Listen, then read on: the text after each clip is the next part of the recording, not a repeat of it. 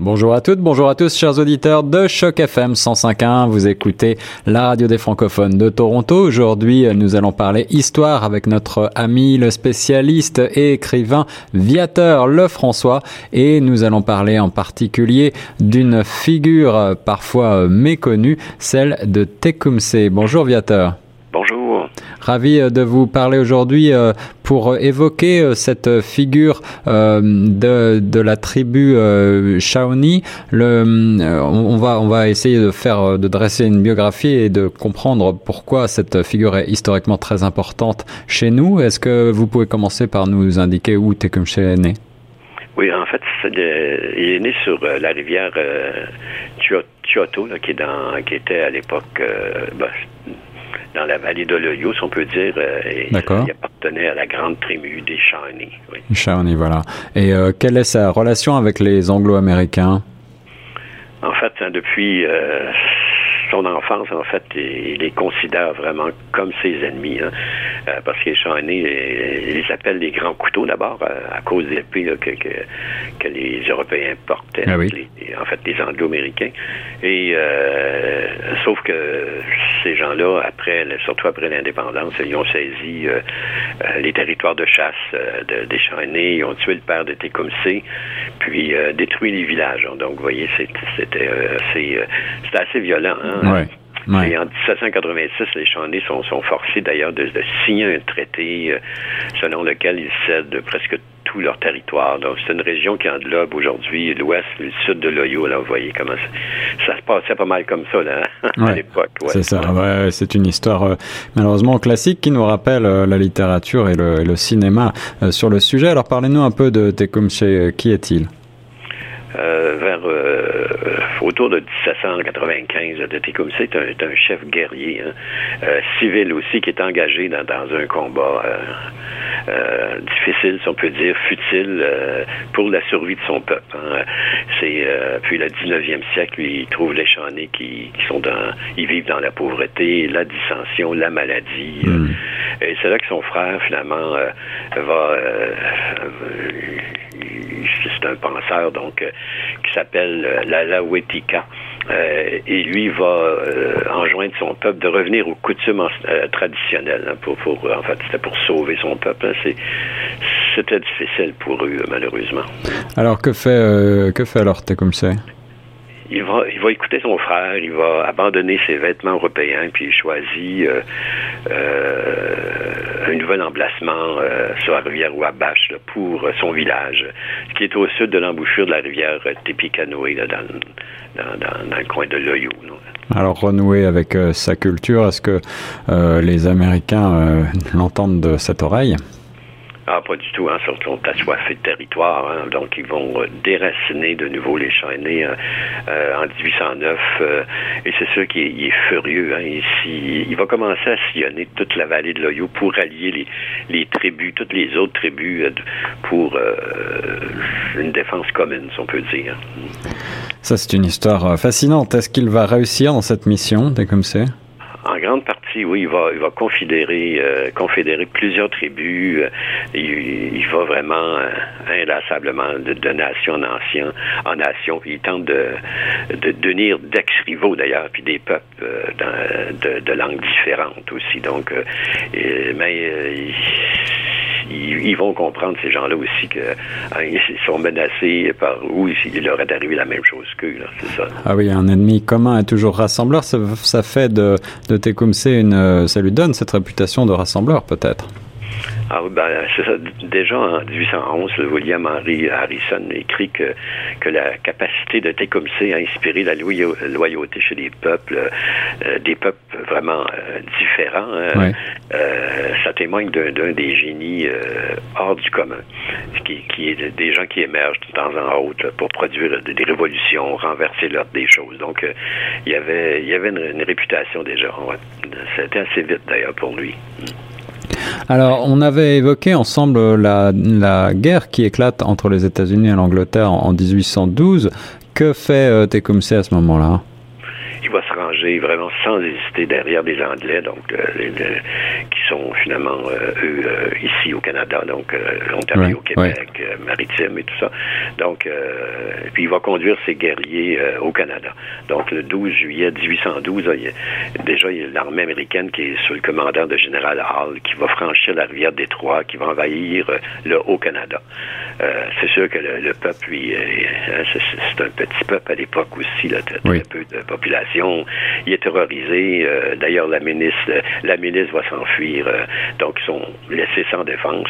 Euh, mais quand Tecumseh arrive, il lui renverse la vapeur et il va monter une embuscade à Bramstown. Donc là, il y a 20 soldats américains qui vont perdre la vie. Puis, et là, les, et en même temps, la chance, c'est qu'ils vont s'emparer des rapports de renseignement, donc qui vont remettre l'armée anglaise, sûrement. Alors, euh, j'imagine que Tecumseh se fait remarquer. Comment est-ce qu'on connaît son histoire? Il y a, euh, à l'époque, euh, il un futur romancier qui a 15 ans, John Richardson, qui, qui, va décrire la façon dont Tecumseh va, vraiment subjuguer ses, partisans. Donc, ce qu'il écrit, c'est qu'il il y avait cette ardeur dans l'expression de ses yeux qui ne pouvait que le faire aimer de ses guerriers. Donc, il, le suivait, il l'écoutait, puis euh, il gagnait. donc un meneur d'hommes, euh, la campagne prend donc un, autre, euh, une autre allure sous la gouverne de Tecumseh. Oui, parce que dès cette victoire-là, ben, le, le, le comme lui, est, rejoint par euh, le général anglais, Isaac Brooke, puis euh, les alliés indiens, aussi d'autres indiens, puis les Britanniques. Donc, euh, mhm. ils vont mettre, on peut dire, les, États-Unis, hein, pour oui. pas dire les Américains, en déroute. Alors, ils vont, ils capturent Fort Détroit, le 16 août 1812. c'est les Hall et c'est 2100 288 hommes vont se rendre. Et, là, c'est la menace euh, sur le flanc oriental du Haut-Canada qui, est endiguée. Donc, toute la pointe là, de Détroit et tout ça. Donc, euh, c'est quand même euh, là qu'il y le gros de population aussi. Alors C'est une, belle, une belle victoire, mais le combat continue. Ah, absolument. Euh, la campagne, les Américains ne pas comme ça. Hein. Et c'est sûr que lui, était comme ça, il mène euh, vraiment bravement dans sa confédération au combat, puis il déjoue euh, ses ennemis qui sont en nombre supérieur. Hein, les Américains étaient très nombreux et ils peuplaient vite, disons. euh, et, donc, l'autre bataille, c'est le, 13 mai 1813. il, va, il va remporter d'ailleurs une victoire décisive dans les bois de Fort Meg. Euh, le général Brooke, euh, il l'appelle le Wellington des Indiens. Donc, c'est comme, c'est, vous voyez la, réputation. Il dit, à ce que je, euh, à ce que je sache, il n'est pas de guerrier plus sagace ou plus vaillant. Donc, euh, euh, ses ennemis le, le, le, euh, surestiment pas non plus. En effet, alors malgré cette brillante carrière militaire, les, les Américains remportent aussi quelques victoires. Oui, donc, dont une victoire navale à Putin Bay. Euh, en fait, c'est ça, c'est l'autre armée qui envahit le Haut-Canada en octobre 1813 euh, avec une force de 3500 hommes. Euh, c'est le, général William Harrison qui les commande. Donc, mhm. c'est une bataille décisive, pratiquement. Mais elle se termine mal, cette bataille, pour les Britanniques? Ah oui, c'est ça, pour les, Canadiens aussi. Hein. En fait, les Américains vont affronter euh, et les Anglais le, 5 octobre 1813 sur la rivière Thames à, Moraviantown. Donc, euh, le général anglais, euh, Harry Proctor, lui, finalement, va s'enfuir à d'autres chevals et, ses hommes, hein, les tuniques rouges, ils, rompent les rangs, ils capitulent. Donc, c'est, donc là, ça va mal. ah oui, en effet, en effet. la veille de cet affrontement, le 4 octobre 1813, Tecumseh se préparait déjà à euh, l'ultime bataille. Oui, c'est ça. C'est toujours, hein, c'est à la veille de, la bataille de, de Moraviantown. Donc, il y a un pressentiment. Euh, Tecumseh, donc, euh, ce qu'il dit à ses hommes, il dit Nos vies sont entre les mains du grand esprit.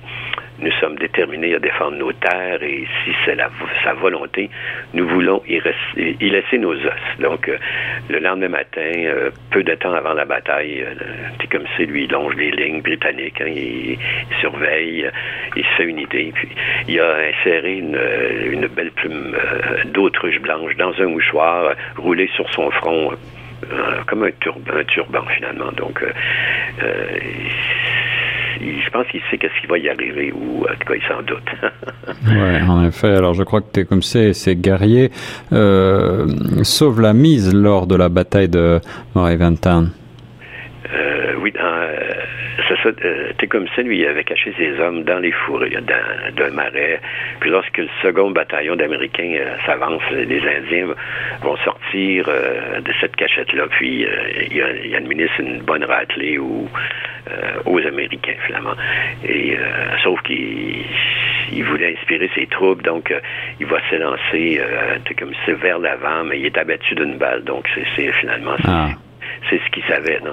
je pense que c'est ça, comme je dis, il s'en doutait probablement, mais sa réputation est telle que que plusieurs, d'ailleurs, des, Américains revendiquent le coup fatal parce qu'ils veulent, tout le monde veut se vanter d'avoir tué euh, le grand Tecumseh. Hein. Euh, sauf que là, déjà, là, les hommes sont sans chef euh, et les Indiens vont capituler aussi. Mais finalement, ce qui arrive, c'est que les Américains euh, peut-être qu'ils s'attendaient à d'autres euh, d'autres euh, défenses, peut-être plus plus avant, d'autres peut-être il y a d'autres gens qui sont qui sont caché ailleurs. Donc, il retourne à Détroit sans exploiter cette victoire.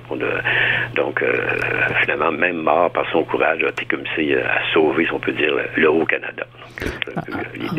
Il a sauvé le Haut-Canada. Alors, c'est assez incroyable, cette personnalité euh, qu'on on en a un petit peu aujourd'hui oublié. Euh, un leader dynamique et de brillantes victoires. donc, Tecumseh joue un rôle décisif dans la défense du Canada, finalement.